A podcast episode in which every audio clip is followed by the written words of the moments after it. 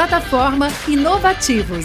Diariamente, lideranças e especialistas de todos os segmentos do mercado abordam temas como gestão, tecnologia, inovação, sustentabilidade, empreendedorismo, negócios e comportamento. Nossa proposta é compartilhar conhecimento com autoridade para você saber as novidades do mercado onde estiver seja por meio do nosso portal, revista digital, newsletter, vídeos, TV, podcast ou pelas nossas redes sociais. Acesse inovativos.com.br, cadastre-se e faça parte da sua melhor fonte de conhecimento e conexão com a nova economia. Bem-vindos e bem-vindas a mais um webinar aqui da Associação Brasileira Online to Offline, que reúne mais de 150 plataformas digitais em atuação no país, o maior número de unicórnios, essas empresas, startups que valem mais de um bilhão de dólares. Meu nome é Vitor Magnani, que além de presidir a associação, também presido o Conselho de Economia Digital e Inovação da FEComércio, que por sua vez representa 80% do comércio eletrônico no Brasil, que só está crescendo. A gente vai tratar disso também aqui nesse painel. É, esse evento é uma co-realização tanto da Associação Brasileira Online e Offline quanto da FEComércio, a Valid e o Grupo Innovation Experience. Para quem quiser acessar todos os materiais que a gente já produziu, tem muita coisa bacana, todo o nosso bate-papo é uma verdadeira aula, pode acessar a Inovativos é, se inscreve no canal, ative o sininho para você sempre ser notificado. E se você tiver alguma pergunta é, para esse painel, para os palestrantes ou outros webinars que a gente já fez, é só comentar é, aqui na caixinha de pergunta do YouTube. Beleza? Hoje a gente vai falar de um tema muito importante em virtude do crescimento justamente do comércio eletrônico. E aí, só para vocês terem uma ideia, antes da pandemia, a gente tinha só 5% de todo o varejo dentro desse universo digital, ou seja, 5% só que transacionava, comprava, vendia é, dentro de plataformas digitais, sites ou mesmo redes sociais. A gente vai chegar no final dessa pandemia, em meados ali de 2021, e eu espero que ela termine até lá, é, com uma taxa de penetração de comércio eletrônico por volta de 10, 11%. Então, o Brasil ainda está justamente no começo dessa jornada de digitalização de empresas, empresas, trabalhadores, prestadores de serviço. Então, não é só para quem está vendendo, mas também para quem tem um serviço aí a ofertar. É, e se a gente vai chegar a 10%, significa que nos próximos anos com 20, 30, 40% de penetração, nós teremos milhões de pessoas ali nesse ambiente digital. E com é, esse crescimento, obviamente, que o número de fraudes aumenta também. Né? E neste domingo, hoje é dia 2, é, neste domingo desta semana, coincidentemente, eu dei uma entrevista para o Fantástico falando de uma fraude, de um tipo de fraude que é a fraude da maquininha. Quando você vai, desce para desce seu prédio ali para pegar algum pedido e você passa numa maquininha de cartão de crédito e muitas vezes é, o visor está quebrado ou há alguma outro tipo de artimanha para a fraude acontecer. Então, o que era um produto de 10 reais acaba virando mil reais, dois mil reais, e vira uma dor de cabeça para o consumidor e também para as empresas que estão relacionadas dentro desse sistema de pagamentos. Mas esse é só um exemplo de fraude. A gente tem inúmeras outras fraudes. Então, a gente vai tratar aqui de como realmente a biometria pode ser esse aliado para mitigar a fraude, ao mesmo tempo que a gente pode ter aí uma boa experiência do usuário. Porque eu acho que todo mundo que trabalha com segurança, com antifraude, chega nesse, nesse, nessa discussão entre, putz, está agregando mais uma burocracia para a empresa, porque a pessoa vai ter uma fricção na hora de comprar, na hora de vender, na hora de transacionar alguma coisa, e isso, na verdade, não é, não, não, não se prova com fatos. Hoje a gente tem muitas tecnologias que conseguem garantir essa segurança sem gerar essa fricção. Então, a gente trouxe líderes no mercado de segurança, especialmente segurança digital aqui, para debater esse assunto conosco. Então, eu vou só citá-los, eu quero que vocês se apresentem e falem das empresas que vocês é, trabalham. É o Rafael Uban, do Doutor Consulta, o Fábio Lins, do Banco Original, Rafael Rossi, da Valid, e o Túlio Agostinho, da Log. E aí, nessa ordem, se vocês puderem se apresentar, contar um pouquinho do histórico aí de vocês, de atuação e também das empresas que vocês representam, seria, seria ótimo, porque to, todos vocês representam empresas muito conhecidas, que está gerando um valor agregado enorme para a sociedade, para a economia. Então, Rafael, puxa a fila aí. Beleza. Bom, boa tarde. É... Obrigado aqui pelo convite para participar. Eu sou Rafael, arquiteto de segurança aqui no Doutor Consulta. Eu tenho um background aí de desenvolvimento antes disso, né? Sou formado em é, tenho pós-graduação em, em segurança também e estou representando o Doutor Consulta. Hoje a gente ainda não não tem é, a biometria implementada né, em nenhum na nossa operação, mas é, é algo que a gente já está testando, já está no nosso roadmap para os próximos meses aí. Acho que é isso.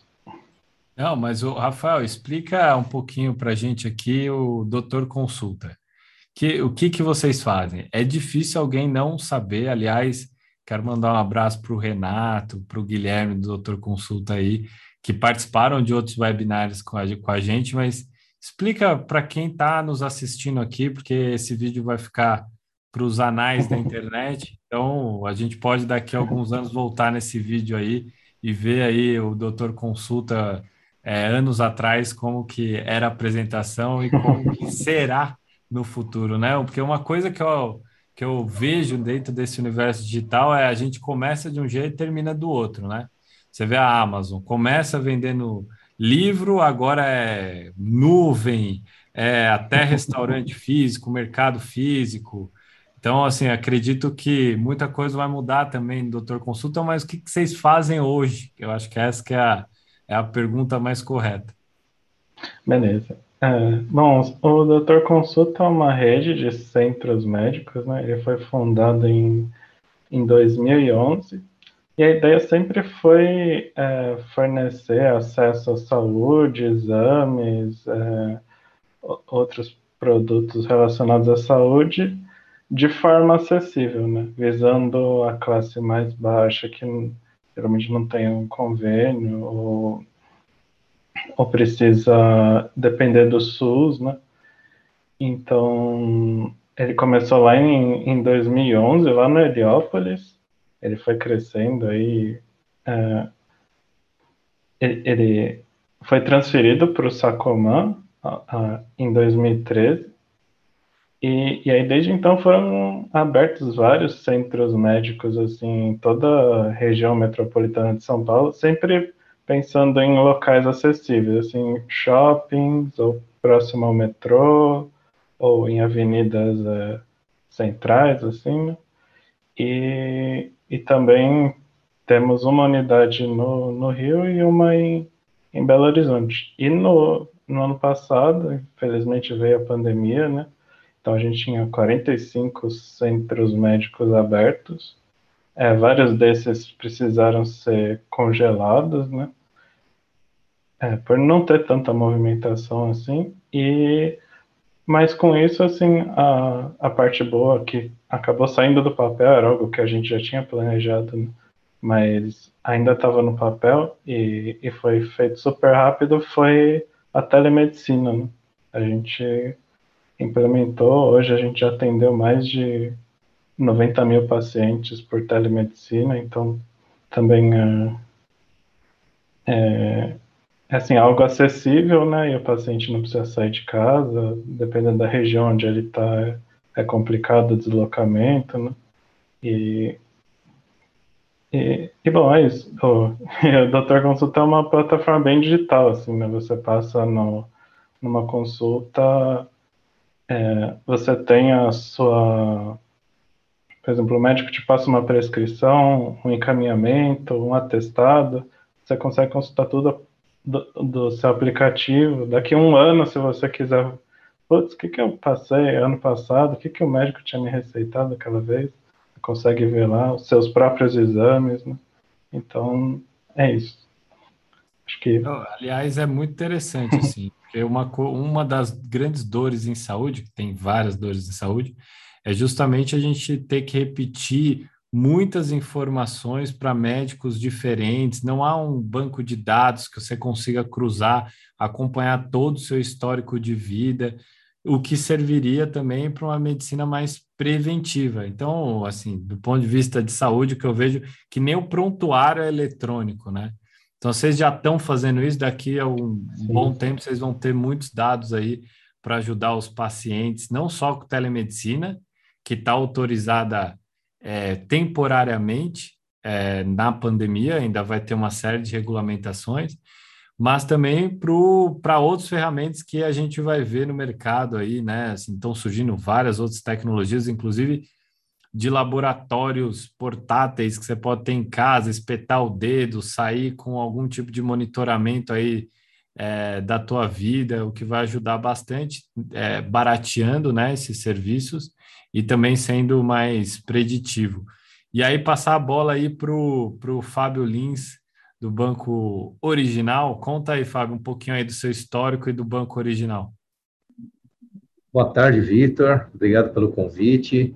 É, um, um, abraço aqui para os colegas dessa mesa tão qualificada e, e uma boa tarde também para todos os, os, participantes aqui desse webinar, tá, que estão nos assistindo, né?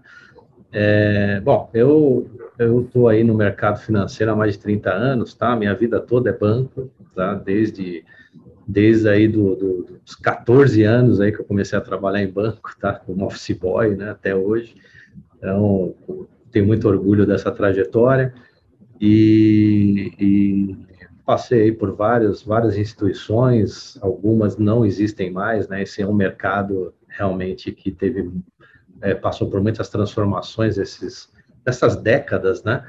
É, antes mesmo do, do, do, advento do smartphone, ali, 2007, 2008, 2010, né? Então, é, as revoluções no mercado financeiro do Brasil, elas sempre ocorreram aí, a gente sempre, e o brasileiro sempre se adaptou muito rápido e nós somos reconhecidos mundialmente por isso, né?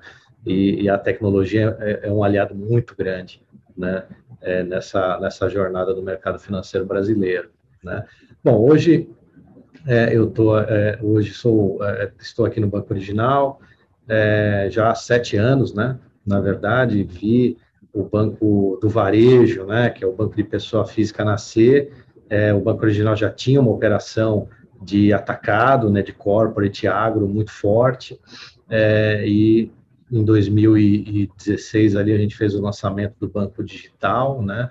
É, foi ali o, o, primeiro de fato que conseguiu influenciar aí o regulador e, e buscar autorização de abertura 100% de conta 100% online. Depois é, isso eu acho que trouxe um benefício para a sociedade brasileira muito grande. Os demais vieram na sequência. É, e, e, e, hoje sou responsável pela toda a parte de canais, né?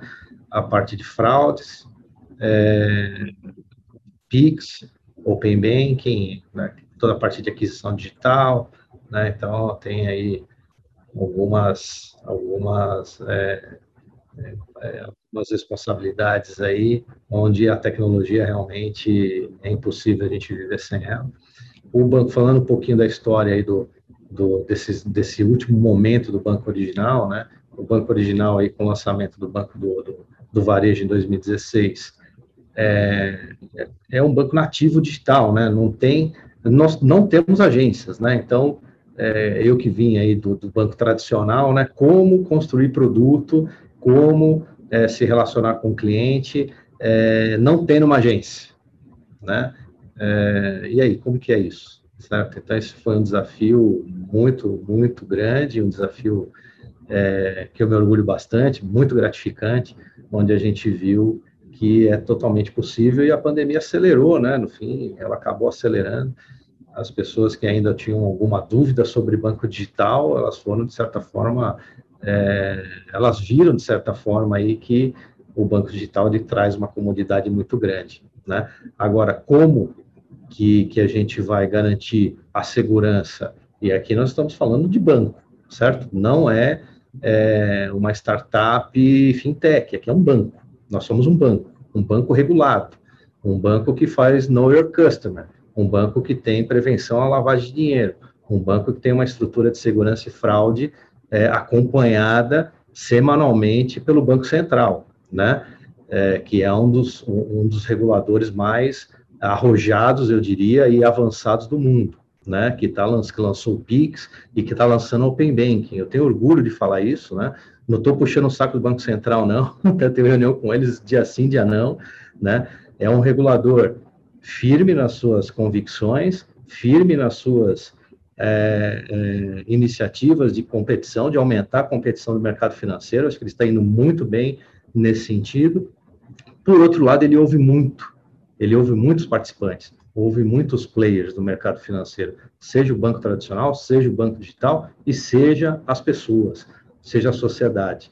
E aí e é isso que a gente tem visto, né? O resultado de tudo isso, de toda essa essa essa consulta pública, né? A gente tem visto no mercado, tem visto no mercado, né? Realmente ah, é um caminho sem volta a descentralização, é, do mercado financeiro e a competição, que é bom para toda a sociedade brasileira, é bom para nós, é bom para o cliente, né? é bom para as empresas, principalmente as empresas, principalmente o empreendedor individual que sofreu tanto com essa pandemia, né? e nesse momento de retomada que ele precisa se financiar, e eu acho que está vindo tudo em muito boa hora, né? e como nós aqui, é, como nativos digitais, né? como que a gente garante que o cliente ele possa desfrutar de todos esses benefícios, né, de forma segura. Esse é o grande desafio do, do mercado financeiro aí, é, aqui no Brasil.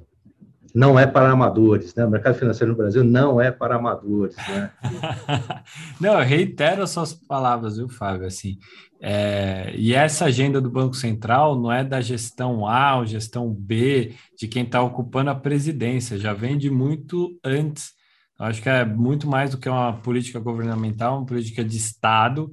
A agenda Banco Central mais é exatamente muito arrojada. Antes de PIX, já tinha é, tido a regulamentação do peer-to-peer -peer lending, da sociedade de crédito, dos subcredenciadores que acabaram entrando também nessa jornada. É, enfim, mesmo por meio da, da liquidação centralizada que tem a ver justamente com essa segurança também. E agora o Pix, que você citou, que é um dos mais recentes, né? Porque o Open Bank ainda está na, tá na fase de estruturação da governança, mas o Pix, que é o mais recente, também trouxe um tema de segurança, né? Tanto é que o Banco Central, vi, vi, vendo uma tragédia anunciada, porque já estava, a gente já tinha comunicado que ia dar problema a isso, acabou travando em mil reais as transferências depois do determinado horário no período noturno, né? Em virtude de sequestro relâmpago e essas transferências fraudulentas aí. E vem mais problema de segurança, né? Porque agora é Pix-saque, Pix-troco em estabelecimento comercial. Quero ver quando agora o, o, o crime for ali no estabelecimento comercial. Mas isso não pode impedir é, que a gente avance né, no, é, nessa agenda, né? Pegar a exceção e, e, e, jogar a água com o bebê fora. Assim, o Pix é incrível. Quando eu, quando eu fui viajar para o interior do Ceará e o, o vendedor de caipirinha falou para pagar por Pix, eu falei, meu Deus, cara, a gente já agora tinha... Pegou. Agora pegou, né? Agora pegou. Assim, exatamente isso, assim.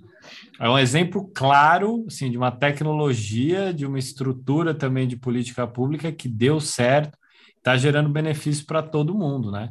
É, e aí a grande dificuldade, eu acho que meio de pagamento tem a ver com biometria, é a gente tem agora um leque enorme de meios de pagamento. É débito, tinha débito, crédito, aí agora, é, agora não, boleto, mas agora Pix, vai vir Pix garantido também daqui a pouco, né?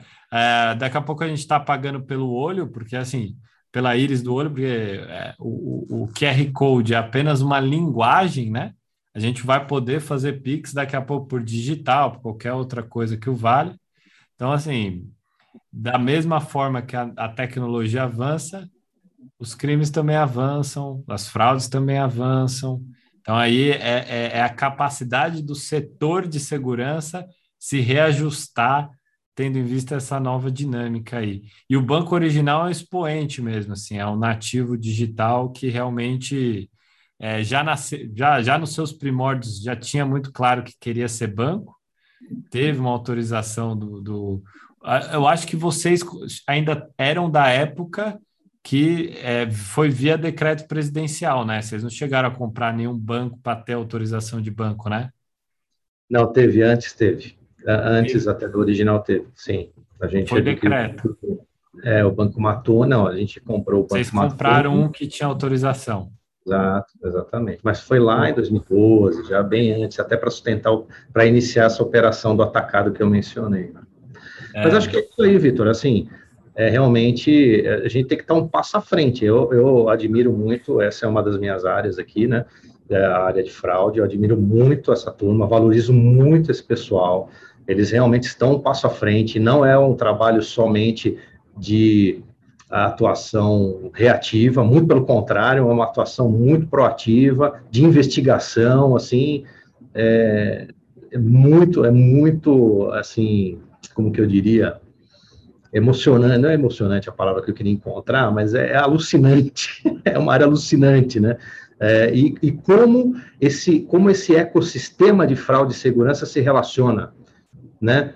A turma de madrugada, olha, está acontecendo um ataque aqui, não sei, um ajuda, é concorrente, não interessa, um ajuda o outro, não, eu vou segurar aqui, o dinheiro não vai sair, fica tranquilo que eu vou segurar aqui, a gente identificou o problema, o fraudador, tal, pai, depois a gente fala com a polícia mesmo, e a polícia acaba prendendo aí os, os meliantes, né? Então, parabéns, viu, a todos aí. Eu, eu, devo dizer que eu não sou especialista na área, essa é uma das áreas que eu, que eu, que eu lidero, mas eu não sou tão especialista quanto a mesa, certo? Mas admiro muito todos os profissionais dessa área.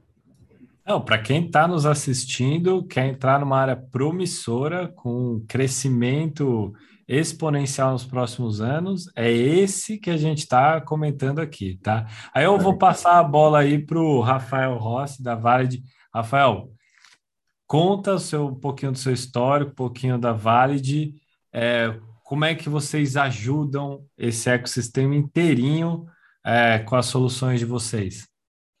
Bom, Vitor, muito obrigado aí pelo, pelo convite da Bio2 em fazer parte deste evento aqui, representado por figuras ilustres aí, Túlio, pessoas que a gente já, já se falou no mercado, o próprio Fábio, Rafael não cheguei a conversar com ele anteriormente, você presencialmente várias vezes.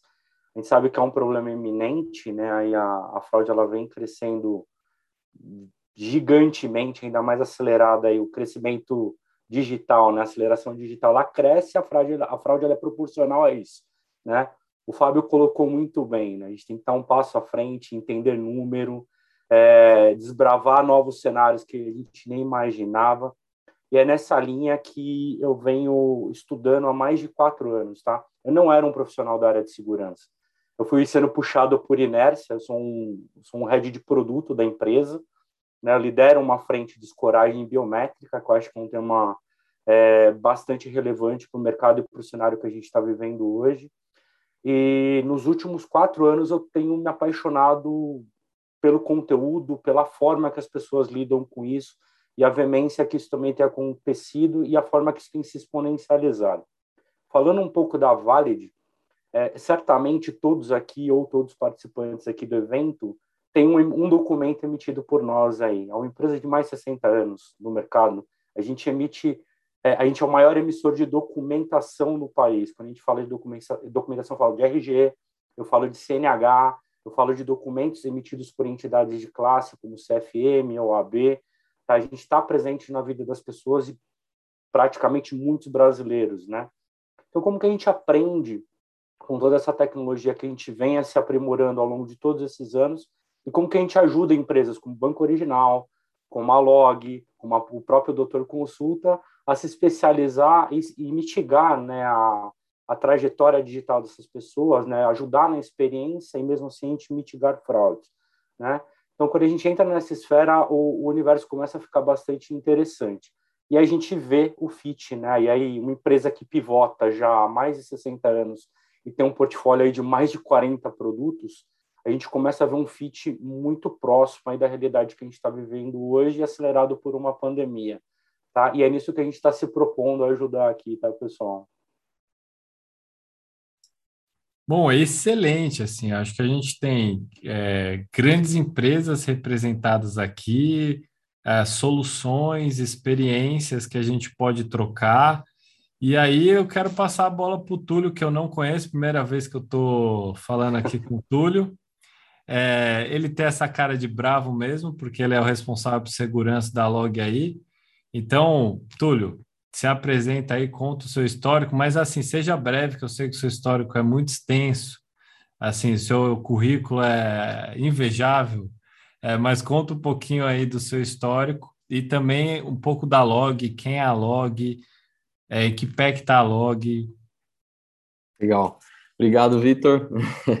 É, os rostos aqui eles são bastante familiares, né? O pessoal já, a gente já tem contato aí do, do mercado, mas queria agradecer tá, pelo convite. É sempre um prazer aí estar tá, tá contribuindo e estar tá aprendendo também, né? Que nesse fórum a gente tem grandes nomes aí e, e que vão poder é, fomentar né, esse assunto que é tão importante hoje em dia, né?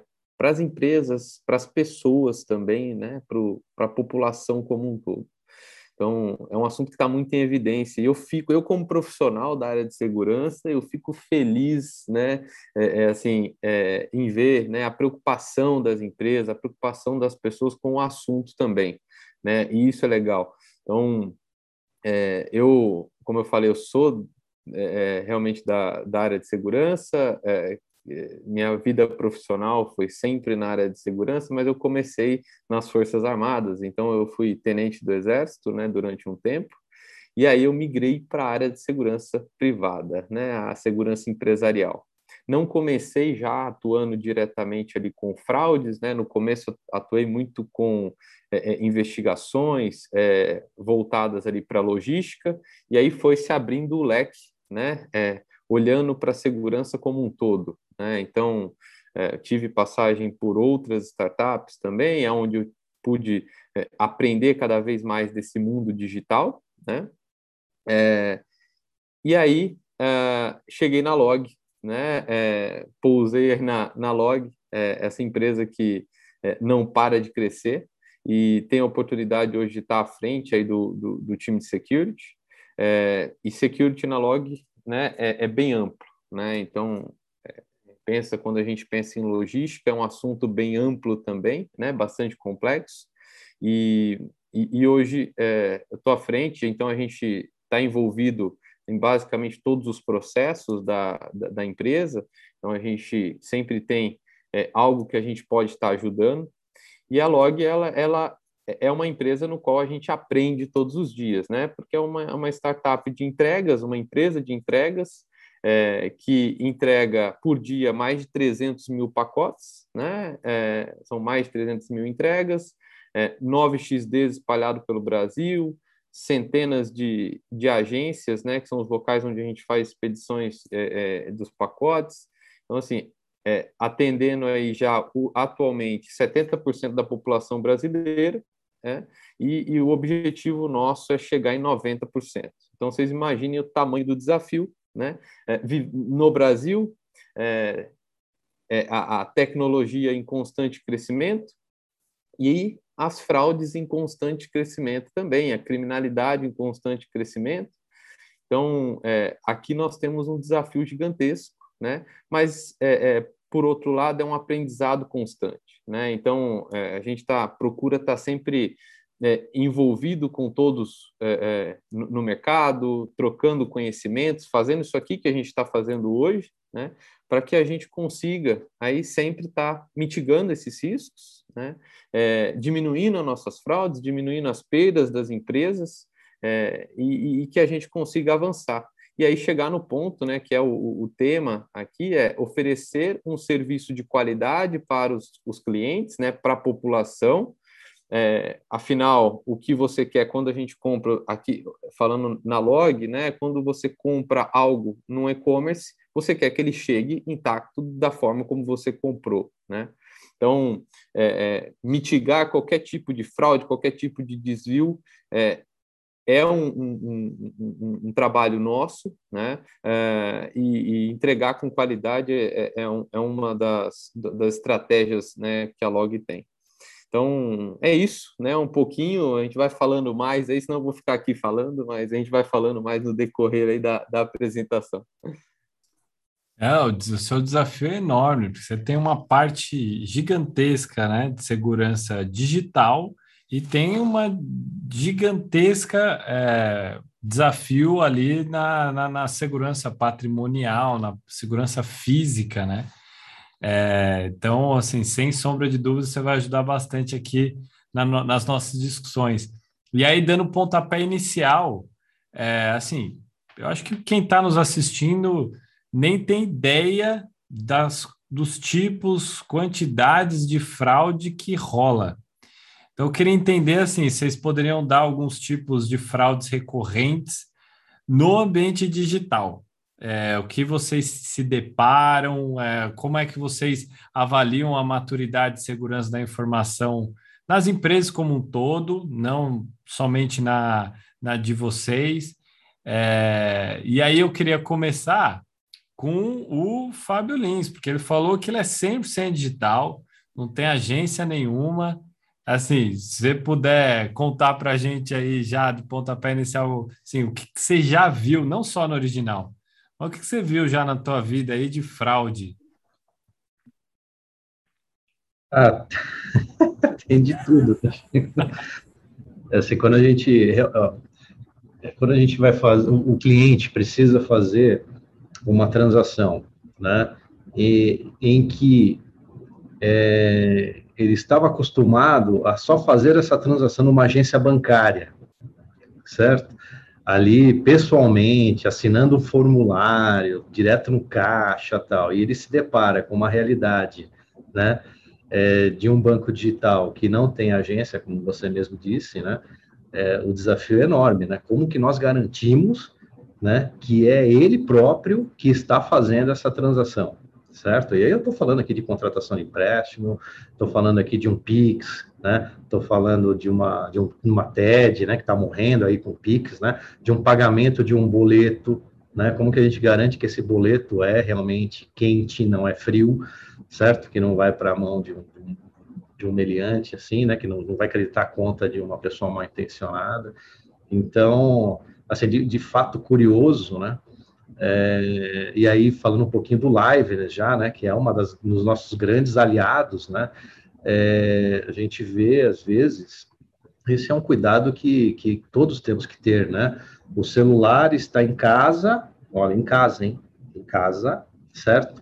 E ele está ligado, aberto, né? O celular de uma pessoa que está dormindo e o parente dessa pessoa as, é, é, entra no celular e por alguma razão tem a senha desse do, do, do irmão parente, certo? Está dentro de casa, né? E entra no celular e vai fazer a transação e a gente pede o live. Não, não, não ok, tá estranho seu comportamento. Nesse horário você não costuma fazer essa transação, muito menos nesse valor, certo? Eu gostaria que você, né, provasse que é você mesmo que está fazendo essa transação e o dono da conta está dormindo e ele vai lá com e tenta tirar, fazer a prova de vida da pessoa que está dormindo, que é, sei lá, o irmão dele, está dormindo, né? Óbvio que não passa, óbvio que não passa. E aí a gente, né, fala com, com, com, com o cliente de fato, fala, cuidado, né? Você, como dizia o tio do Homem-Aranha, né, pessoal? Grandes poderes, grandes responsabilidades. O smartphone é um grande poder, com ele veio grandes responsabilidades. Cuide do seu celular, certo? Né? Aqui a gente não vai deixar você ser lesado, mas você correu um risco grande. Então, assim, de fato, curioso, engraçado, né? eu acho que é nessa linha, né? É. A, a, a, tipificação para essa fraude é a fraude amiga, né, Fábio? É mais conhecido é. como fraude amiga, né? Fraude familiar. É fogo fraude, amigo, né? Fraude... Não é nem fraude, é fogo amigo, né? É maior que amigo, é familiar. familiar, é, é, é, o irmão, é o parente, sei lá, é o filho. é o filho que vai, pega o celular do vô, da avó, e, e, o, e o vô tá, vô tá dormindo, não vai, né? No, o, o, desafio do live não vai passar, não vai acontecer, e ele manda e faz. E ele faz achando que vai, vai funcionar, né? Então, é, é curioso, né? É curioso como esse tipo de coisa ainda acontece, né? Não, e a gente tem uma responsabilidade aqui também de citar a fraude, mas também não dá dica para fraudador, né? Para assistir e falar, ó, na verdade, o que o, o, o Fábio disse aqui é falar, nem tente fazer isso, que não vai funcionar.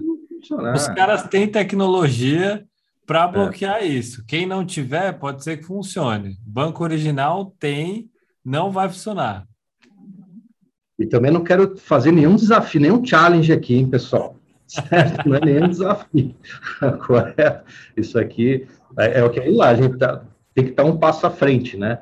Mas é, a criatividade é muito grande, né? Então, todo momento a gente tem que estar preparado para novas formas de ataque, né? Essa aqui foi realmente uma curiosidade, né? Foi realmente.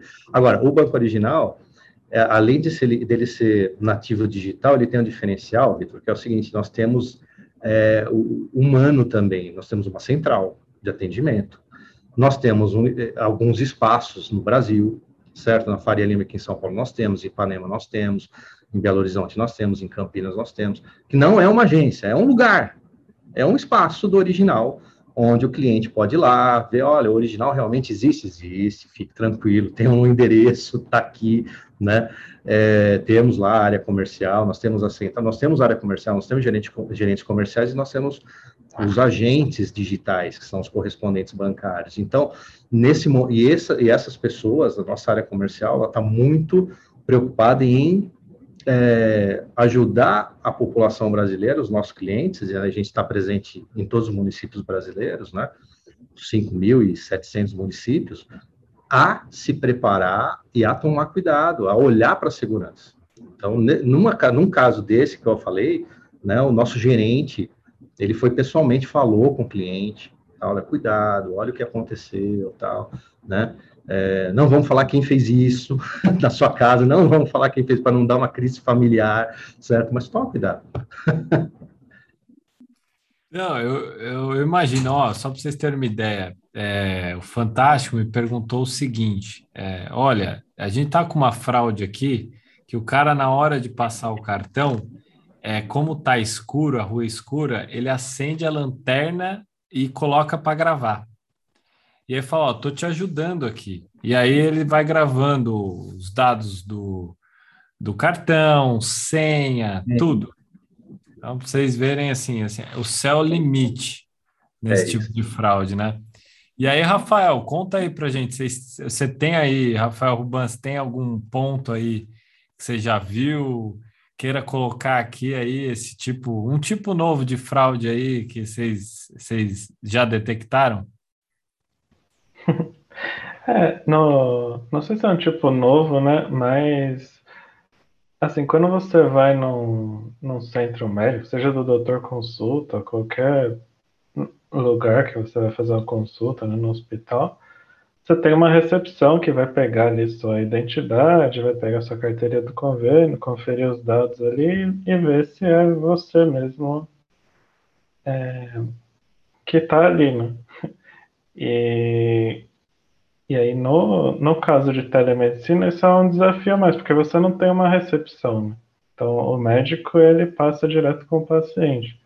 Então, existe fraude de, por exemplo, o seu amigo, ele tem um convênio, mas você não tem, sabe? Então, você fingir que você é seu amigo para tentar passar ali. E aí, a forma Hoje a forma de mitigar isso é durante a, a teleconsulta, né, o médico pede ali para mostrar o RG na câmera e tal, mas não é esse não é o ideal, né? Esse é um dos nossos casos onde a gente quer implementar a biometria ali, um reconhecimento facial, alguma coisa assim, para para evitar esse tipo de coisa. Acho que é, é um... isso, exatamente isso. Assim, acho que é, acho que a biometria, o reconhecimento facial ajuda em todos esses casos que a gente está citando, né? É, e aí eu vou passar para o Túlio uh, agora, assim, Túlio, você tem algum tipo aí, caso de fraude, pode ser esses casos pitorescos que a gente gosta para dar risada aí, que sabe que não vai funcionar, mas os caras estão insistindo. É, eu gosto sempre de lembrar que, assim, fraude é crime, né? Ponto. E, e, e, quando a gente olha ali, é assim, são vários artigos ali dentro do Código Penal, né? Mas assim, o principal é 171, tá? Você vai ser enquadrado no 171 por diversos, né? Aí tem, entram diversas causas ali. Mas eu gosto sempre de falar, lembrar sobre isso, né? Porque às vezes a, a, a pessoa ela ela não tem noção disso, né? Principalmente os mais jovens, né? Não têm noção do, de muitas vezes o que podem estar fazendo e geralmente estão cometendo uma fraude, né? Seja ela é, para você falsificar a sua carteirinha de algum lugar para você entrar nesse local, né? É, é você está cometendo uma fraude, né? É, mesmo que não tenha um impacto financeiro né, sobre isso, mas você está sim cometendo uma fraude, tá? E, e, e o objetivo aqui não é a gente também é, é expor nada, né, mas alertar, né, a todos, né, do que está acontecendo atualmente, né, o que estão fazendo atualmente.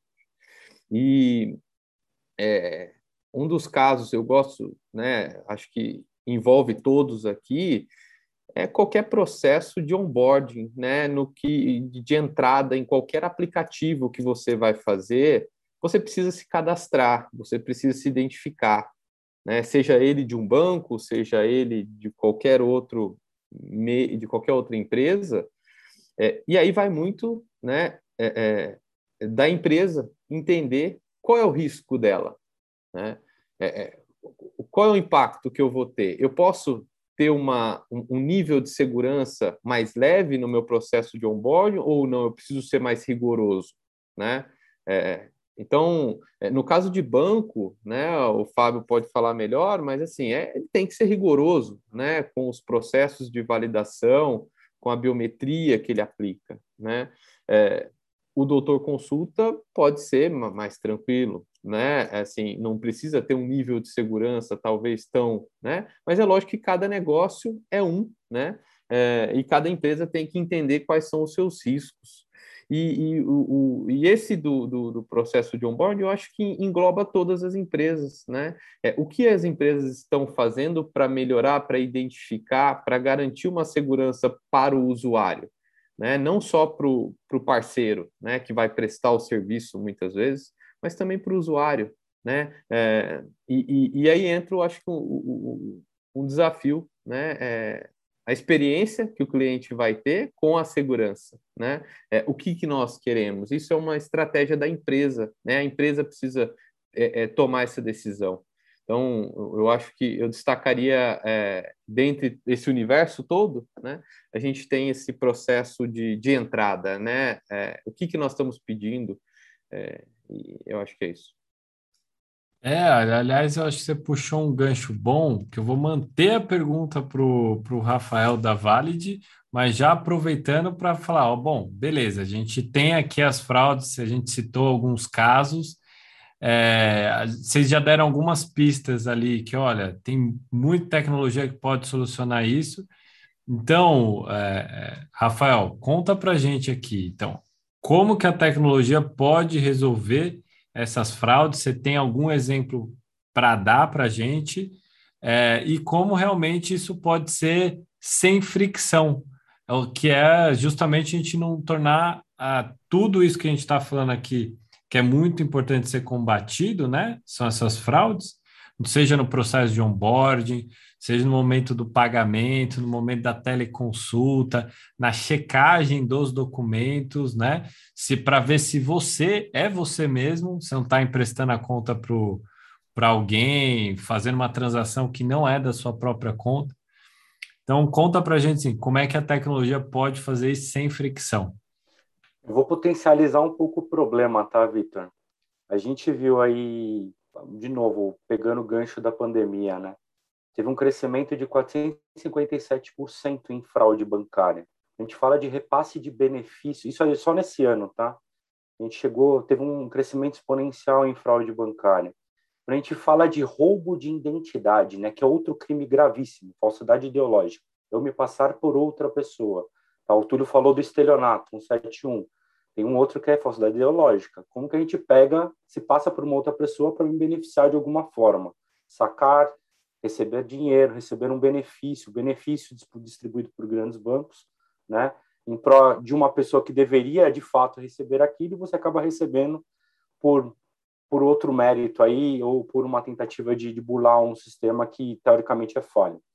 Né? Então, a tecnologia ela, ela acompanha, mas nem sempre na velocidade que os fraudadores entendem como esse ecossistema funciona e como é que esses processos são facilmente quebrados. Né? Eu falo que a gente não tem uma solução única, né? é um combinado de soluções, é um combinado de processos. Por isso que a gente frequentemente estuda, frequentemente conversa entre as instituições, tem comitês de segurança que você participa, as instituições trocam informações entre elas justamente para aprender e evitar que isso volte a acontecer. Esse crime, por exemplo, de falsidade ideológica, geralmente ele acontece no trânsito da informação. Eu vou lá, eu abro o meu WhatsApp, clico num link sem querer, ali achando que é alguém da minha família que enviou, e de repente eu fui hackeado, tá? Roubaram a minha informação, se passam por mim, começam a pedir dinheiro para um monte de gente da minha família. Outra fraude bastante comum. Ou no outro processo, né, por engenharia social. Alguém tenta lá, descobre sua senha fraca da internet, entra no seu Facebook, tira uma foto, captura um documento que, quando você foi lá e renovou sua CNH, você compartilhou na internet porque você gosta de, de fazer o share da sua vida toda nas mídias sociais e acaba usando tudo isso em benefício da fraude para gerar aquele aquele processo, abrir conta num banco, né? E se o banco não está preparado para isso, até você descobrir que alguém fez isso em seu nome, é tarde demais, né? Ou até mesmo num processo de transação ali, onde o Fábio pontuou muito bem. Cara, como que eu, banco, identifico que aquela pessoa não tem aquele hábito de consumo naquele horário, transacionando naquele valor, como é que eu pego esse, esse, essa trigger e identifico? Então, eu falo que é um combinado de coisas. Né? Eu acho que a gente teve um grande problema que aconteceu no início do ano, que foi um grande leak de dados.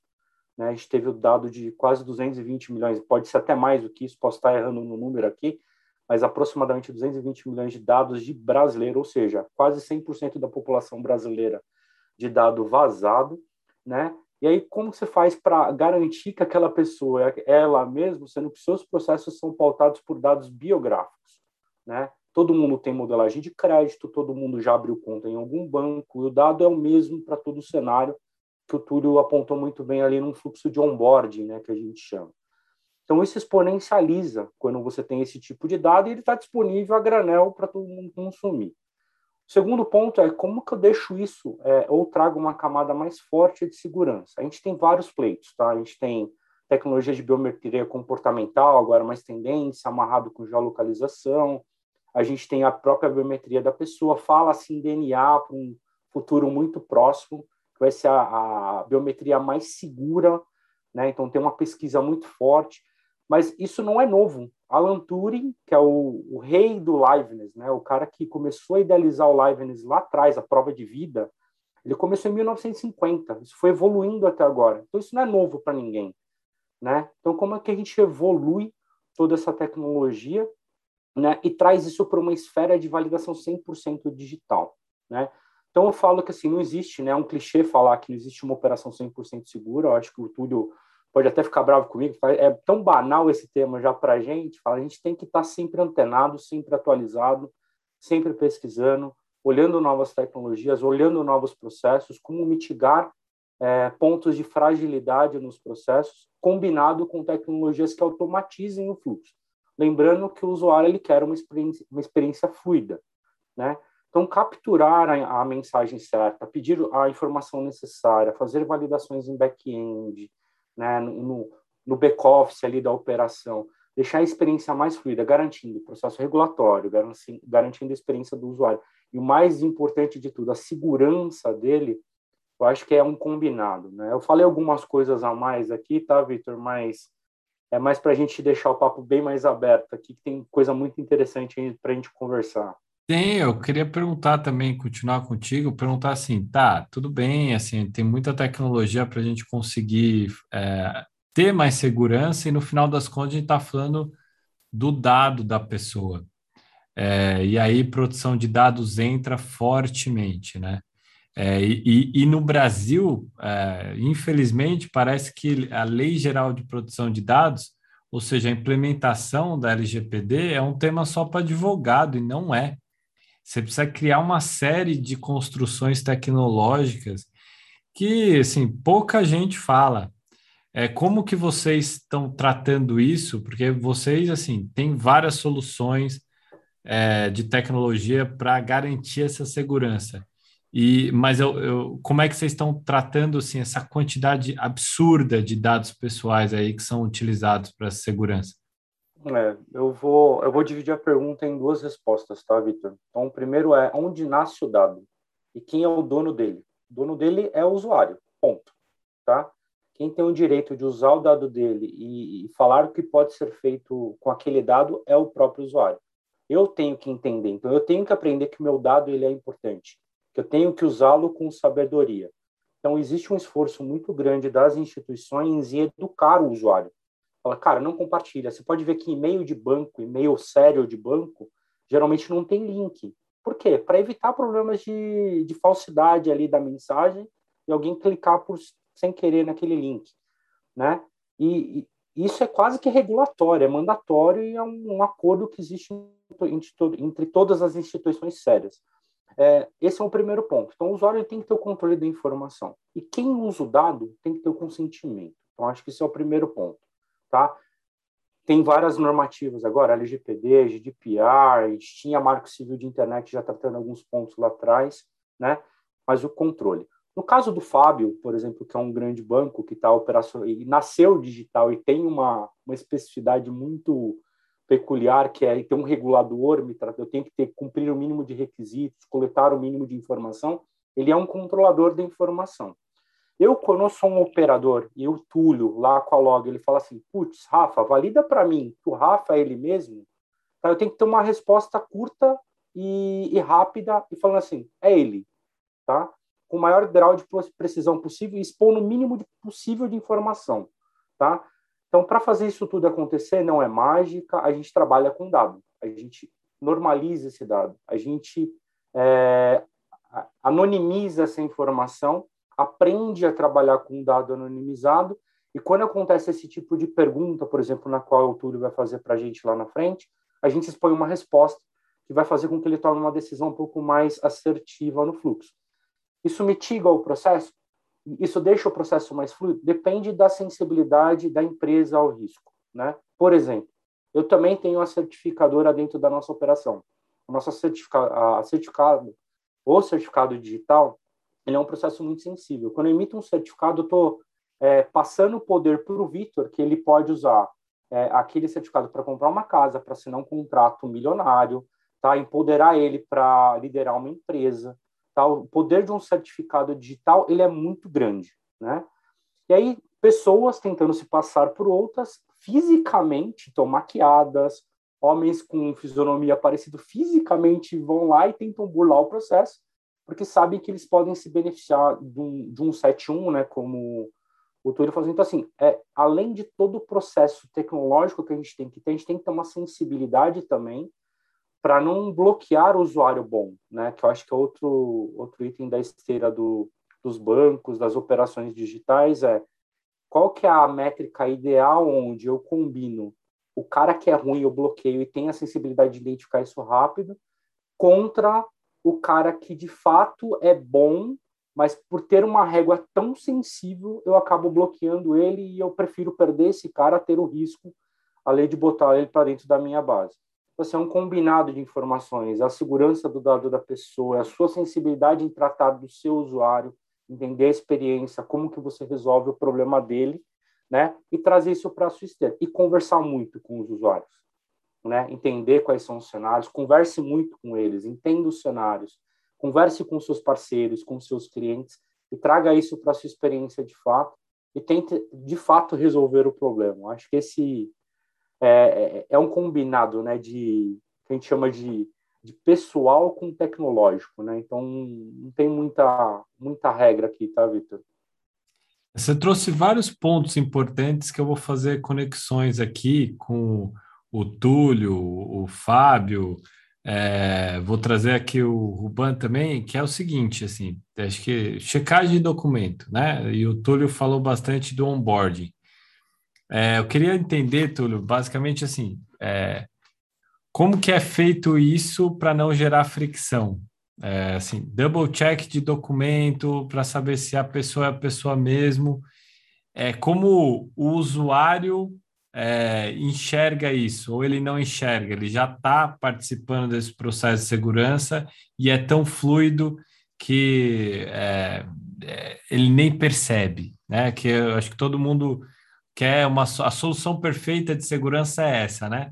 a solução imperfeita é a gente criar tantas camadas ali de segurança para mitigar é, fraude e aí acontecer o que o, o, o Rafael Rossi falou, que às vezes, assim, em virtude de poucos, a gente vai lá, cria um monte de coisas ali que acaba prejudicando o produto e a experiência. É, é o famoso engessar a operação, né? É, é, está engessando a operação por, com um procedimento, um processo de segurança. Isso é o que não pode, né? O que não se deve fazer. Né? É, então, isso, é, isso serve muito bem para os profissionais da área né, de segurança. Então, entenda o negócio primeiro, né, para poder, é, junto com as áreas de desenvolvimento, engenharia, produto, né, ver o, o que cabe melhor, o que encaixa melhor né, para o usuário e para a empresa. Eu, eu, eu costumo sempre falar que assim segurança ela é uma preocupação de todos, tá? Ela não, não é só uma responsabilidade da área de fraudes, área de segurança, não. Ela é responsabilidade de todos e a gente tem, é, vem mudando, as coisas vêm mudando, né? É, é, as empresas elas estão criando essa cultura né, de segurança.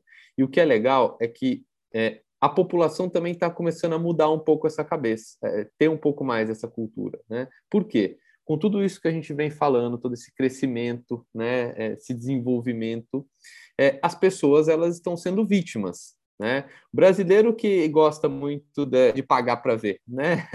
O, o, o, em outros países já nascem com uma cultura, né, de segurança, as pessoas são mais preocupadas e tal. O brasileiro, a gente aqui a gente acha que nunca vai acontecer. Mas aí quando a gente vê que vai chegando perto da gente, né, até que acontece com alguém da nossa própria família, a gente, opa, melhor eu me preocupar com o assunto, né? E aí é quando hoje em dia, o que a gente vê muito, né? E aí, com esses milhares de aplicativos que a gente tem no, no nosso celular, quando você não tem um processo seguro, as pessoas mesmo hoje elas já levantam a bandeirinha, né? Elas já falam: opa, mas eu entrei nesse aplicativo, o máximo que ele me pediu foi meu nome. Que, que, o que, o, que segurança eu tenho aqui? Ainda mais se o aplicativo né, é, depois pede alguma informação importante. Se para entrar, né, você já na porta de entrada, você não tem uma segurança necessária, você imagina depois, né? Então, isso já, é, você percebe que isso está sendo cobrado já pela própria população, né? As pessoas estão começando a se preocupar mais com esse assunto, né? As pessoas pedem mais isso. E aí isso é uma evolução, né, que, que vai acontecendo né? As empresas elas estão sendo cobradas para que invistam em segurança, para que criem os seus controles né, dentro dos seus aplicativos. E aí, com isso, cada vez mais, né, nós vamos tornando esse ambiente mais seguro. Né?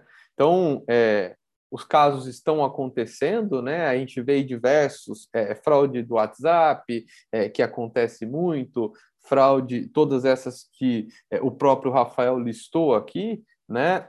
É, e aí as pessoas estão aprendendo né, com isso.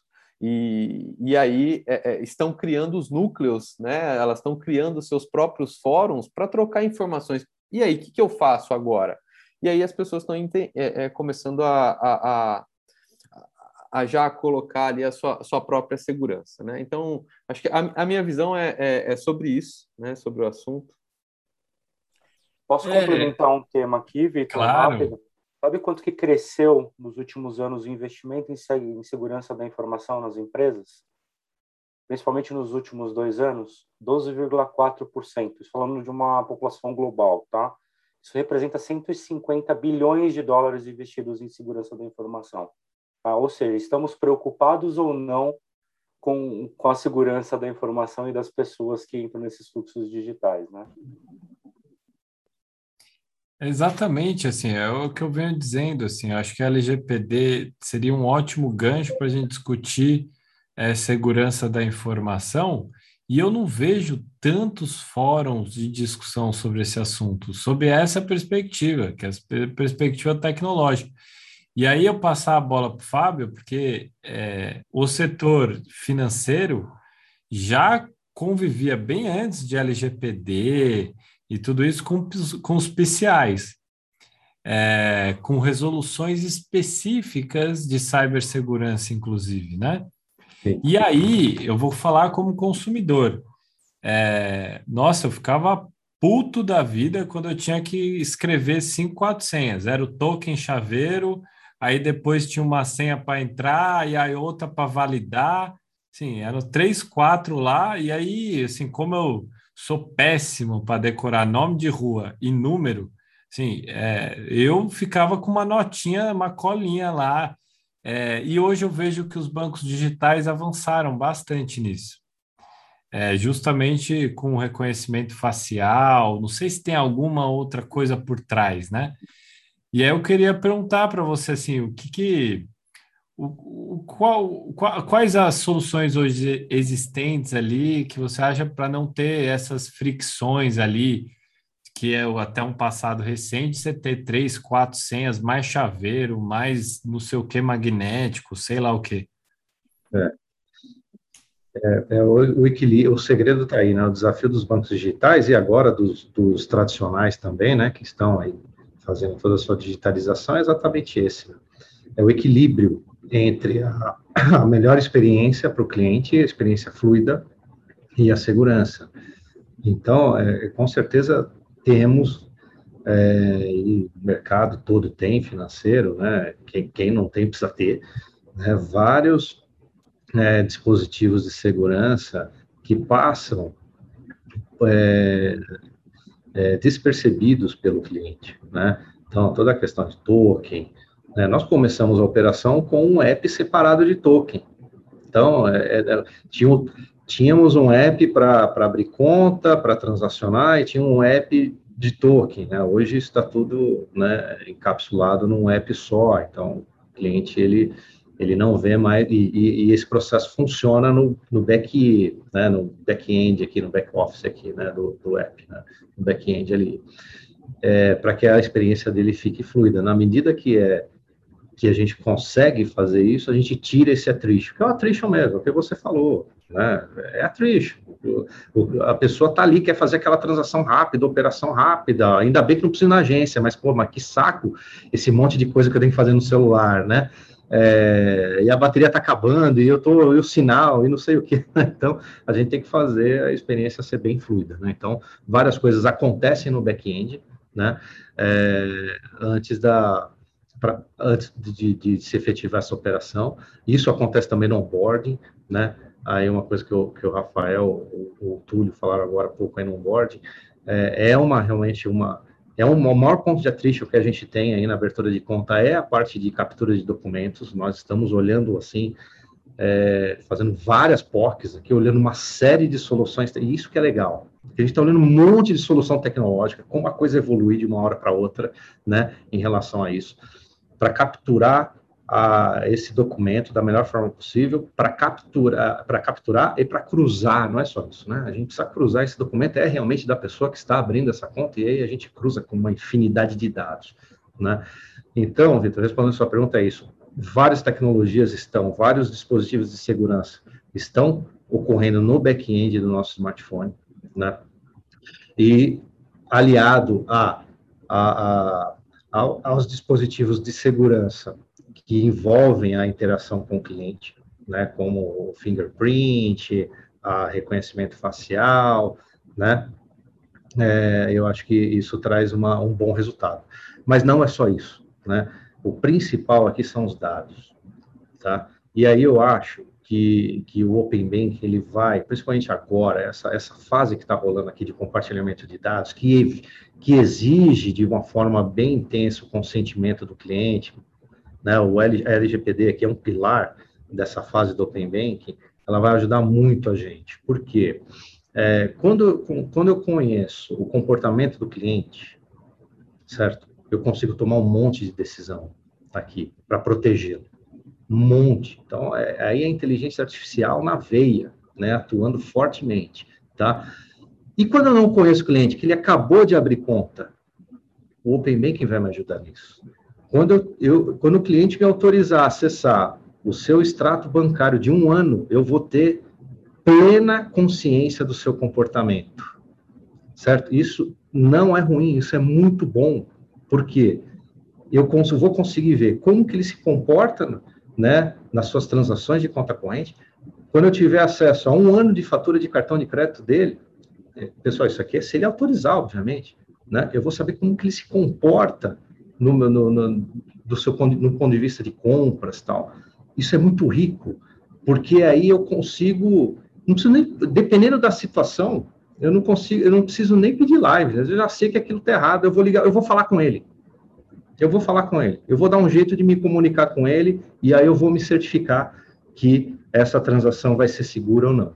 Então, para mim é dados, assim, realmente nós temos um, um desafio é, que é capturar esses dados, capturar esse comportamento das pessoas é, e conseguir tomar as decisões para protegê-las, né? não só as pessoas, quanto as empresas.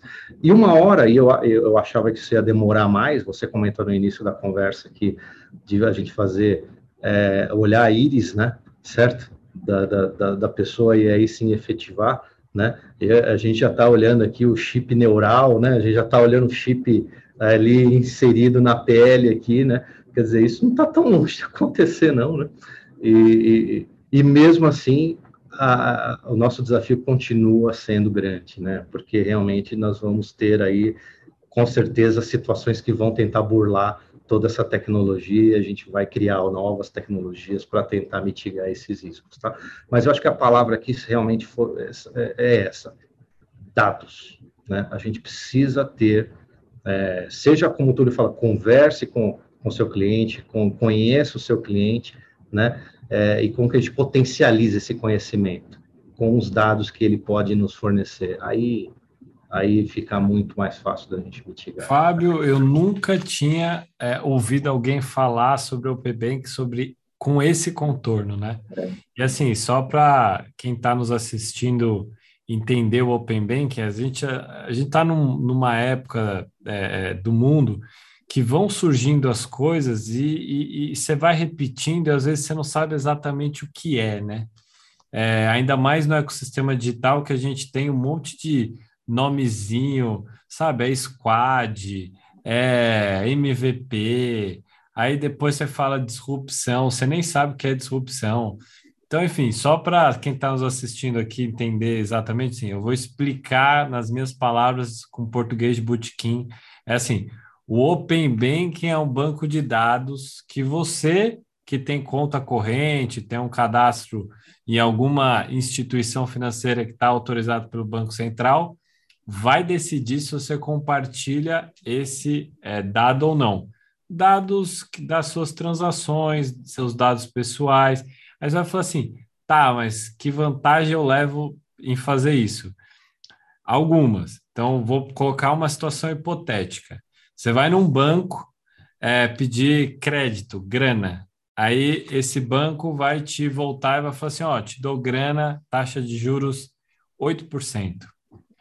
Com os seus dados, outra instituição credenciada pelo Banco Central que está participando do Open Banking vai saber do seu histórico e vai falar assim: cara, lá é 8, aqui é 5. Eu te dou o dinheiro por 5. O que, que isso vai acontecer? Competitividade no setor. Isso todo mundo está falando de vários jeitos, tá? Vários jeitos.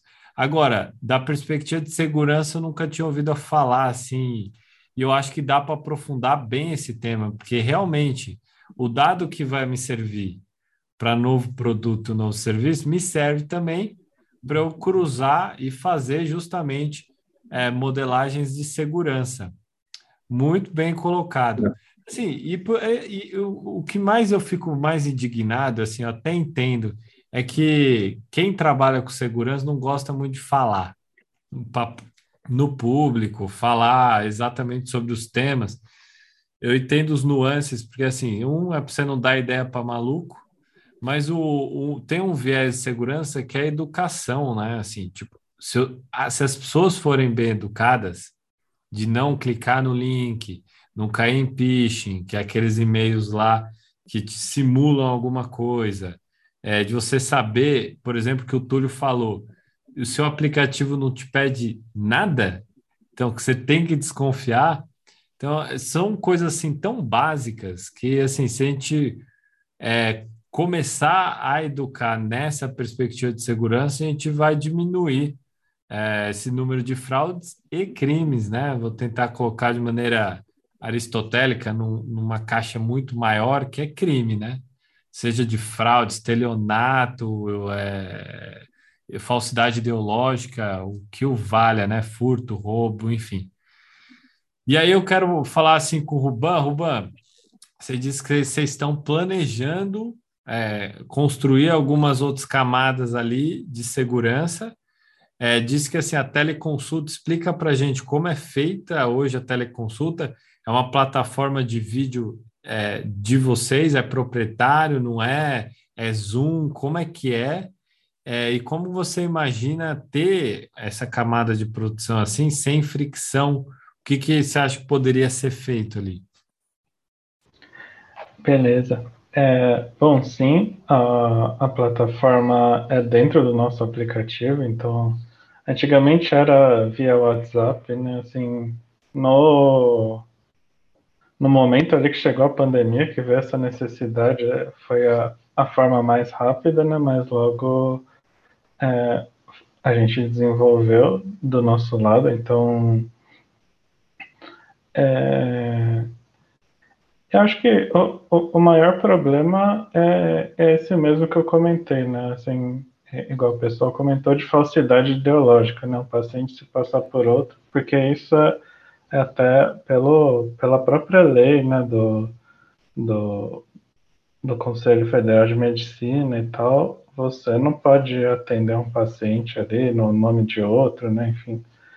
Então, é, colocando um, um, reconhecimento facial ali, por exemplo, é, já resolveria parte do problema. E aí eu acho que é, é muito a questão de orientar o, usuário assim a ele saber por que, que ele está cadastrando aquele reconhecimento facial, né? Igual é, o Túlio comentou, de, por exemplo, poxa, esse aplicativo aqui ele nem pede nenhum dado e eu já estou logado. Né? E as pessoas hoje estão é, mais conscientes desses problemas, né? Então, eu acho que explicando de forma clara para o usuário, o ganho que ele vai ter ali, putz, você não vai ter que mostrar sua carteirinha aqui para na hora de, de fazer sua consulta, enfim, é, e, e vai melhorar também sua segurança, né? Ele, ele vai entender mais aquilo, sabe? Eu acho que o, o grande problema é solicitar muita é, informação do usuário, impressão digital, conhecimento facial, sem ele estar tá sabendo por que, que é aquilo, né? Além de engessar o processo, né? É, acho que é, é, é, bem importante o, o usuário ter essa consciência de por que, que ele está fazendo aquilo e o ganho que ele vai ter ali.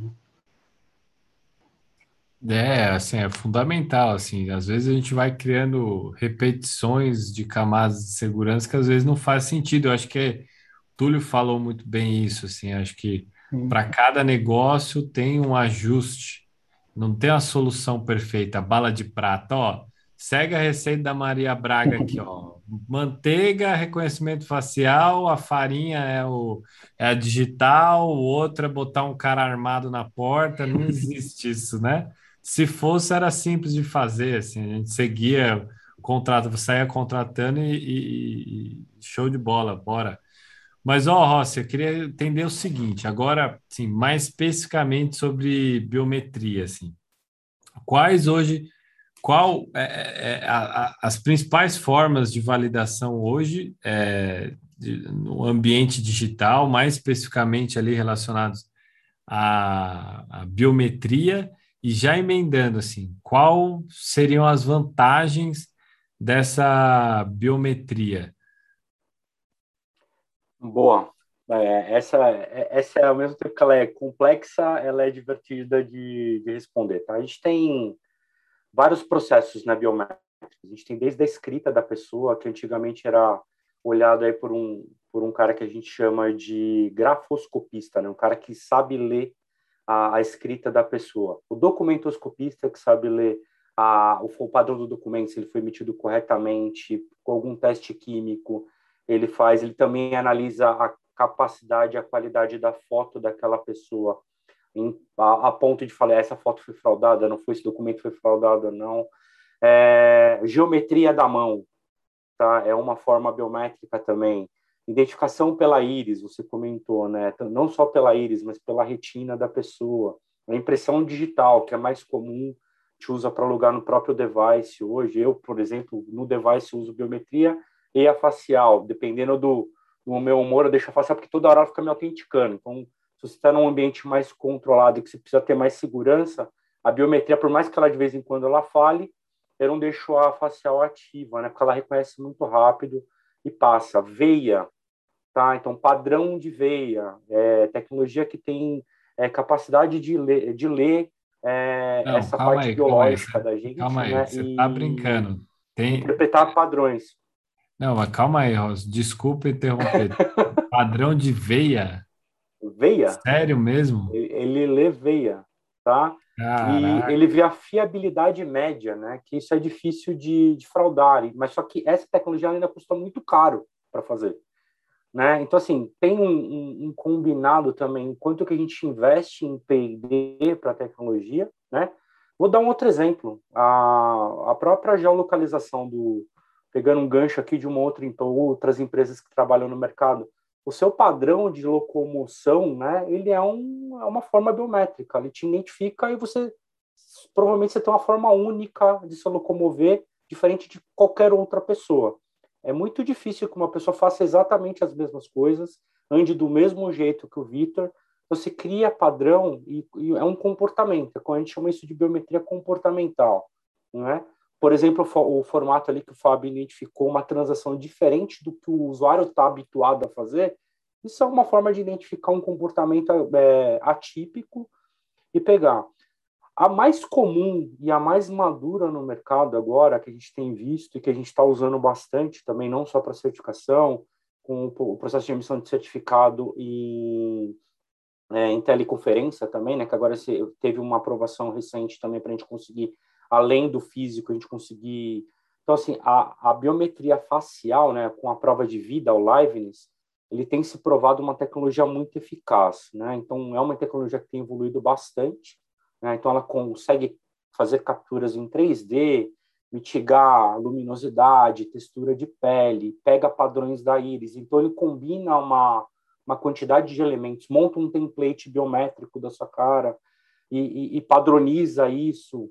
À medida que você vai envelhecendo, ele consegue acompanhar as evoluções desse padrão.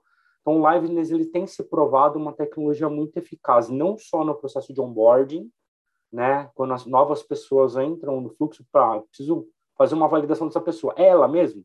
Valida. Ela está viva? Valida. Ela, ela se mexeu? vou te dar um caso de fraude, um caso de fraude, tá? Ah, você põe um ventilador funcionando aqui atrás, põe uma foto e tenta passar no motor biométrico do banco. Você tem movimento na foto, mas você não tem movimento do rosto, foto da foto. Tem vários casos, tricks que a gente pega também na esteira, né? E quando você tem uma captura 3D, que faz quase que um filme, captura alguns frames biométricos da sua face, consegue identificar padrão de tom de pele, né, íris, isso acaba deixando sua validação muito mais forte. Quando a gente entra na esteira de validação e autenticação, o Fábio colocou um ponto, eu acho que é o original, ele é bem pioneiro na situação, né? Quando a gente tinha a operação de varejo no banco, né? E eu tinha a operação digital, tinha um, um mix, né, dos dois. Então, puxa, eu tenho um aplicativo no celular, mas que para liberar a utilização dele full, eu tenho que ir numa agência liberar no caixa eletrônico. Desculpa o português aqui, tá? O meu português italiano. É uma merda isso, né? E, pô, a experiência do usuário digital fica ruim para caramba e você tem que levar o cara para um ponto físico. Cara, pensa nisso numa pandemia. Tem que levar o cara para agência. Isso é impraticável. Então a gente começa a identificar, poxa, como a gente traz uma prova de vida? O Liveness ele tem ajudado bastante isso. Caso do Pix, transacional. Cara, a transação tem que acontecer em 10 segundos. Como que você faz todo o seu motor de fraude rodar em 10 segundos? Você não consegue. Então, como que você vai autenticar? Prova de vida. Prova o cara, é ele, tem movimento, tem uma captura que você considera segura, você faz isso. Troca de senha de dispositivo. Cara, vamos lá. Eu vou lá, entro no reclamo do banco, pego, peço, faço um pedido, entro no. Cara, fico 12 horas para fazer. Ah, te mando o um link, vai na agência, troca a senha, gera um novo token.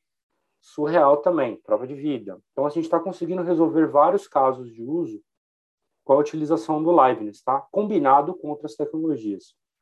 Um processo que deixa essa validação muito mais forte é você é, é, mais forte é você ter uma contravalidação. Por exemplo, tem players do mercado, a gente também faz isso, é você ter, além do processo de captura, por mais que ele não aconteça em tempo de transação, uma base com uma qualificação, já que já foi feito um processo de onboarding dela, que você já tem uma captura biométrica, que você consiga fazer, a gente chama de matching um para um, e validar com essa biometria já existente, tá? que em algum momento ela foi capturada. Então, esse processo ele fica 100% é coberto, né, tanto a tecnologia de captura, a validação, todo o processo de documentoscopia, toda a análise antifraude do documento, que o Fábio colocou muito bem ali, e a prova final, esse documento foi emitido por um órgão correto, ele tem uma, uma consistência na emissão, a biometria bate com o que foi capturado, tá? Então tem esses pontos que a gente vai fazendo aí na jornada do usuário e vai melhorando à medida que as tecnologias vão aparecendo. Tá? Eu tenho estudado ultimamente tecnologias que vão evoluir para o DNA, tá? Então assim, eu acho que vem coisa boa aí pela frente, tá? Cara, estou impressionado, porque assim, como uh, vocês evoluíram muito assim no tempo, assim, no sentido assim de crescimento de oportunidades, né? Não é à toa que vocês têm essas a parceria com govern governos estaduais, assim, eu, assim, só para o povo entender assim, é, do RG digital. Eu sei que não é tema da nossa da nossa live aqui, mas assim, o quanto vocês estão envolvidos, né, assim, com, com segurança pública até, né, de maneira geral, né, não só privada. É, a gente está presente não somente na emissão do documento. Eu vou lá, o Vitor foi lá no Pupatem, vai tirar a segunda via do RG digital. A forma que esse documento está nascendo a partir de 2014, ela mudou muito. Então a gente chama um negócio de certificação de atributo, né? Então, ele nasce de forma já anônima ao dado, que é, ele segue um conceito de privacy by design, né, na origem, na emissão do documento. Ele cria padrões é, atrelados ao atributo, então, o nome do Vitor, o nome da mãe do Vitor, o nome do, o número do documento, o código do emissor, o hashing que tem ali embaixo, a assinatura padrão do Vitor que foi capturada, o consentimento para a utilização da informação para uma polícia, por exemplo, é, por exemplo, investigar quando necessário e ter uma validação é, device com device em tempo de operação, por exemplo. Então, todo esse ecossistema a gente construiu junto com o Instituto, né, com, com os institutos de emissão de RG, está vinculado aos estados. Né? A gente está praticando isso em alguns estados.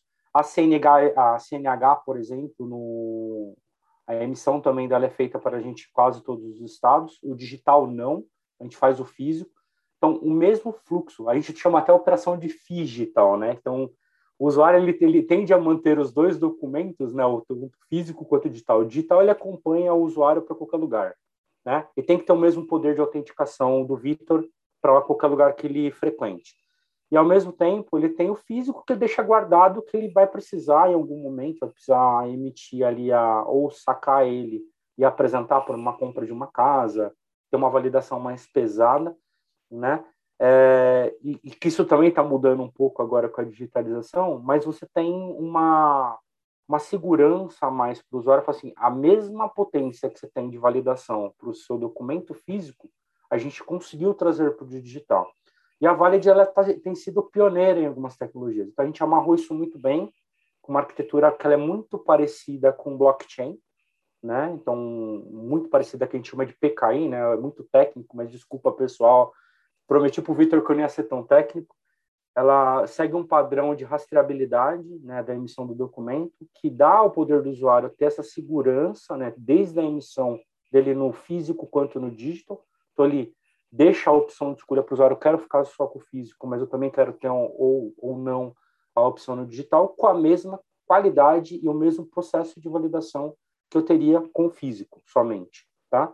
Isso, por exemplo, empodera um policial quando separado numa blitz, por exemplo, te autenticar. Você mostra o celular, ele te autentica ali com QR Code, tá? E, e aquele QR Code é único, ele tem um processo de emissão pautado num certificado digital e ele consegue te autenticar com muita precisão, né? Então tem essa essa troca, né? Então e vai além. E para o processo de emissão do da RG, a gente para criar uma chave além, né, do, do digital de, de validação além do QR code que você lê atrás do documento, a gente pede prova de vida, justamente para garantir a segurança de que quem está pedindo aquela informação no device, né, que ele baixa alguns atributos para o device da pessoa para ele ter o controle do dado, a gente autentica aquela mesmo que está fazendo o pedido. Então, o Live eles entra com uma chave, uma chave muito forte de validação. Tá? É assim que a gente está fazendo e está entrando em outros projetos grandes aí, tá? Que vem pela frente. Rossi, ó, sinceramente, assim, é uma avalanche de informação. A gente vai ter que abrir outros slots para tratar de tudo isso, porque assim, você falou um monte de coisa bacana, assim, que eu nem, eu nem imaginava que já existia, sabe? Eu acho que vocês estão criando uma experiência com todas essas é, é, é aplicações, né? Seja de certificado, RG digital, que vai fazer com que, assim, cada vez mais haja esse aprofundamento aí do, da biometria, né? Você está falando aí de, de íris, de veia, de coloração de pele, cara, é, é, é realmente muito louco, assim. E aí, assim, só para cumprir o, te o, o, tempo aqui com todo mundo, vou passar uns minutinhos para todo mundo dar, fazer um recado final. Se quiser falar sobre futuro de segurança, é, e, e, já de, de, é, de, antemão aqui, agradecer é, a Log, o Banco Original, o Doutor Consulta, a Valid, é, que estão aqui representados pelo, por todos vocês, o Rafael Rubão, o Fábio Lins, Rafael Rossi, o Túlio Agostinho. Eu vou abrir o espaço para vocês nessa ordem, que é a mesma que a gente começou, começando pelo é, Ruban. É, e, novamente, muito obrigado é, por vocês compartilharem tanto conhecimento aqui nesse canal. Ruban, puxa a fila aí. Bom, é, obrigado aí novamente, né, por, pelo convite. E assim, uh, só um ponto que eu queria fazer, né? Eu acho que, igual você falou, o, o engajamento com a LGPD ainda não é o ideal, né? Mas é, eu acho que ele foi legal, assim, é, a LGPD foi boa, por bem ou por mal, por ela fazer as empresas começarem a olhar para a segurança, né? Porque antes assim, muitas empresas não, não tinham exatamente nada, né? Então, é, é claro, você está compliance com a LGPD não significa que você está protegido, que você não vai ser ataque, ou é, não vai ser atacado, enfim. Mas é, você começa a olhar para isso. Então já é um, um, início, né? Você começa a entender, putz, meus dados aqui precisava estar tá criptografados, né? Esses dados sensíveis e tal. Então, é, eu acho que ainda as empresas, é, muita empresa, aliás, poucas empresas têm maturidade, né, em, em segurança hoje, mas, mas eu acho que a LGPD foi assim, ela é burocrática e tal, porém ela teve esse esse ponto positivo, né? E fora isso também o, os ataques que a gente vê assim mensalmente né, acontecendo, então isso também deixa as empresas mais preocupadas e, e querendo investir mais em segurança, né? Porque é um é uma área que você não tem um, um retorno de investimento claro, né? Assim, você fala, putz, eu vou investir aqui um milhão e, e, quanto isso vai me retornar, né? Você não consegue mensurar isso. Então, o máximo que você consegue pensar é o quanto eu vou deixar de perder. Então, bom, acho que é isso.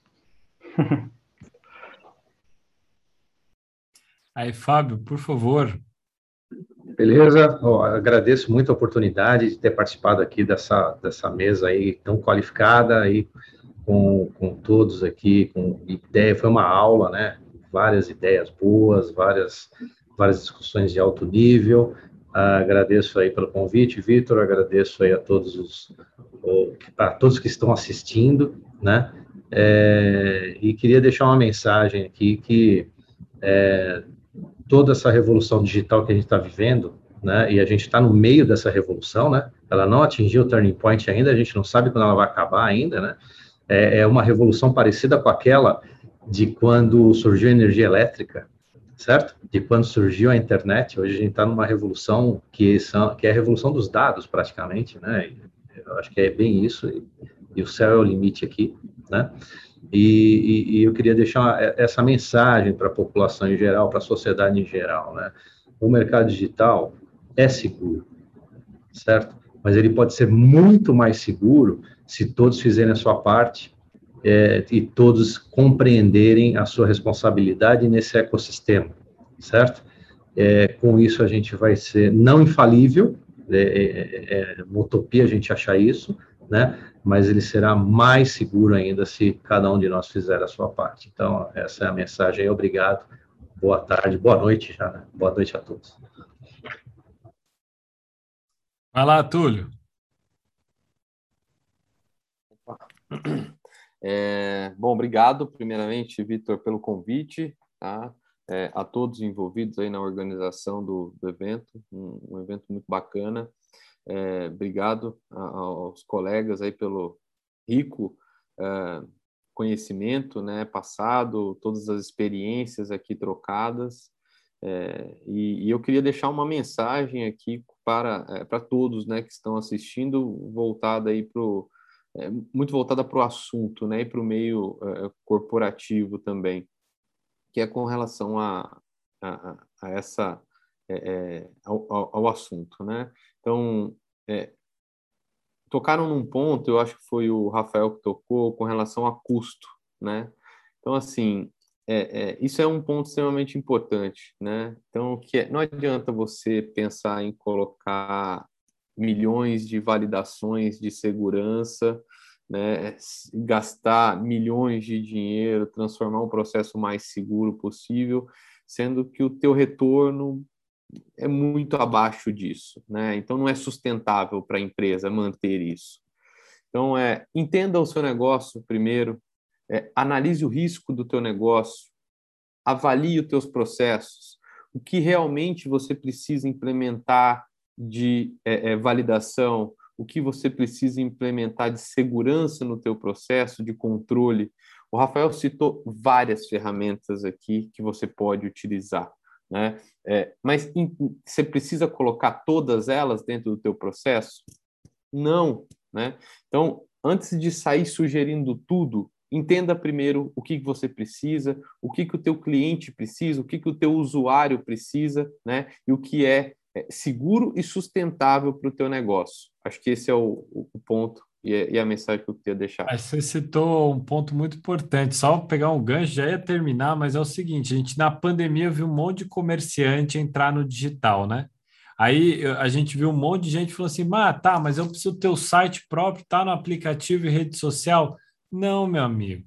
Mas fato é que você precisa estar em algum lugar no digital. É a mesma coisa aqui. Você tem que ter alguma coisa de segurança, meu amigo. Você precisa. Agora, você vai precisar de todos? Aí eu não sei. Você vai ter que analisar. Aí, ô Rossi, por favor, encerra aí. Manda um beijo para o pessoal que está assistindo e, e encerra. Bom, pessoal, primeiro um prazer aí estar com todos aqui. Realmente a gente aprende a cada discussão que a gente tem e enriquece com o know-how das pessoas que, que a gente vem convivendo no mercado e está me fascinando cada vez mais a área, tá, Vitor? De novo, sou migrado de área de inovação e estratégia para uma área de risco antifraude, um produto que está me maravilhando aqui. É, eu acho que mensagem primordial que o Túlio trouxe, que o Ruban trouxe é olhe seus números, veja quanto custa seu usuário para você né? O quanto que ele te representa na sua esteira de aquisição. O que você vai fazer, quanto que isso vai impactar na experiência desse usuário versus o retorno que ele vai te dar, tá? Que é onde você vai começar a medir a, a sua esteira ali, né? Então, ou se você vai deixar muito travado seu processo, você vai perder muita gente boa. Então, assim, quanta gente você está perdendo no seu funil, tá? Quanta venda boa você está deixando de fazer, quanta abertura de conta boa, quantas consultas boas você está deixando de fazer, tá? Com pessoas que seriam idôneas no processo, porque seu processo está muito ferrado, você está quebrando essa experiência. Então, olha com carinho para isso, a dica do Túlio é super boa, né? Olha com muito carinho, olha a ferramenta que melhor se adequa a você, né? E tenta compor um, um, um processo que faça parte da, do ciclo de vida do seu usuário e que, ao mesmo tempo, não prejudique essa experiência, né? que aí você consiga fazer uma conta ali de padeiro para quem está começando e quem já é experiente também, reduzir custo, porque é uma meta de todo mundo, né? Então, eu acredito que todo mundo aqui tem meta de eficiência operacional, né? Reduzir custo da infra, reduzir o custo do, do fornecedor tal. Então, como é que você mitiga esse problema? Como é que você traz uma solução boa para dentro? Ou você desenvolve uma própria solução que faça sentido para a sua esteira? Eu acho que a mensagem do Túlio, para mim, fecha com chave de ouro Pessoal, muito obrigado por estar aqui podendo contribuir aí com vocês, tá? É isso, gente. Tchau. Um abraço. Valeu. Plataforma Inovativos. Diariamente, lideranças e especialistas de todos os segmentos do mercado abordam temas como gestão, tecnologia, inovação, sustentabilidade, empreendedorismo, negócios e comportamento. Nossa proposta é compartilhar conhecimento com autoridade para você saber as novidades do mercado onde estiver seja por meio do nosso portal, revista digital, newsletter, vídeos, TV, podcast ou pelas nossas redes sociais. Acesse inovativos.com.br, cadastre-se e faça parte da sua melhor fonte de conhecimento e conexão com a nova economia.